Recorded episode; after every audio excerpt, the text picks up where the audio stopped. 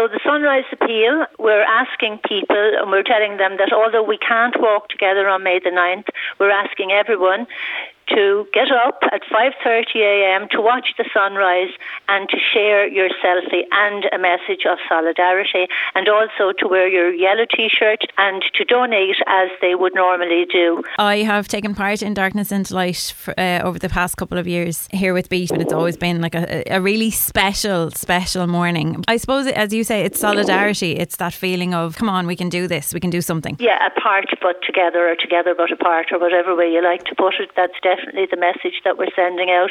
And equally, I suppose, is the message that we always send out because for people who find themselves alone, you know, they need to know that we're behind them and the Pieta is open. We're up and running. We're there to help anybody who is experiencing mental health issues at this time. You know, you would say that that service is now greater than ever over the last while. Absolutely. The increasing calls to Pieta was uh, already this year up by 49%, and we were also experiencing an increase of 46% of in text messages to Pieta. Okay, so this is something that obviously we need to get behind and to really highlight the importance of it and to get up at that time as well. There's something lovely about that time of the morning at this time of year. There is, yeah. So if we can get up at 5:30 a.m., watch the sunrise and share your selfie and a message of solidarity, it would be absolutely fantastic.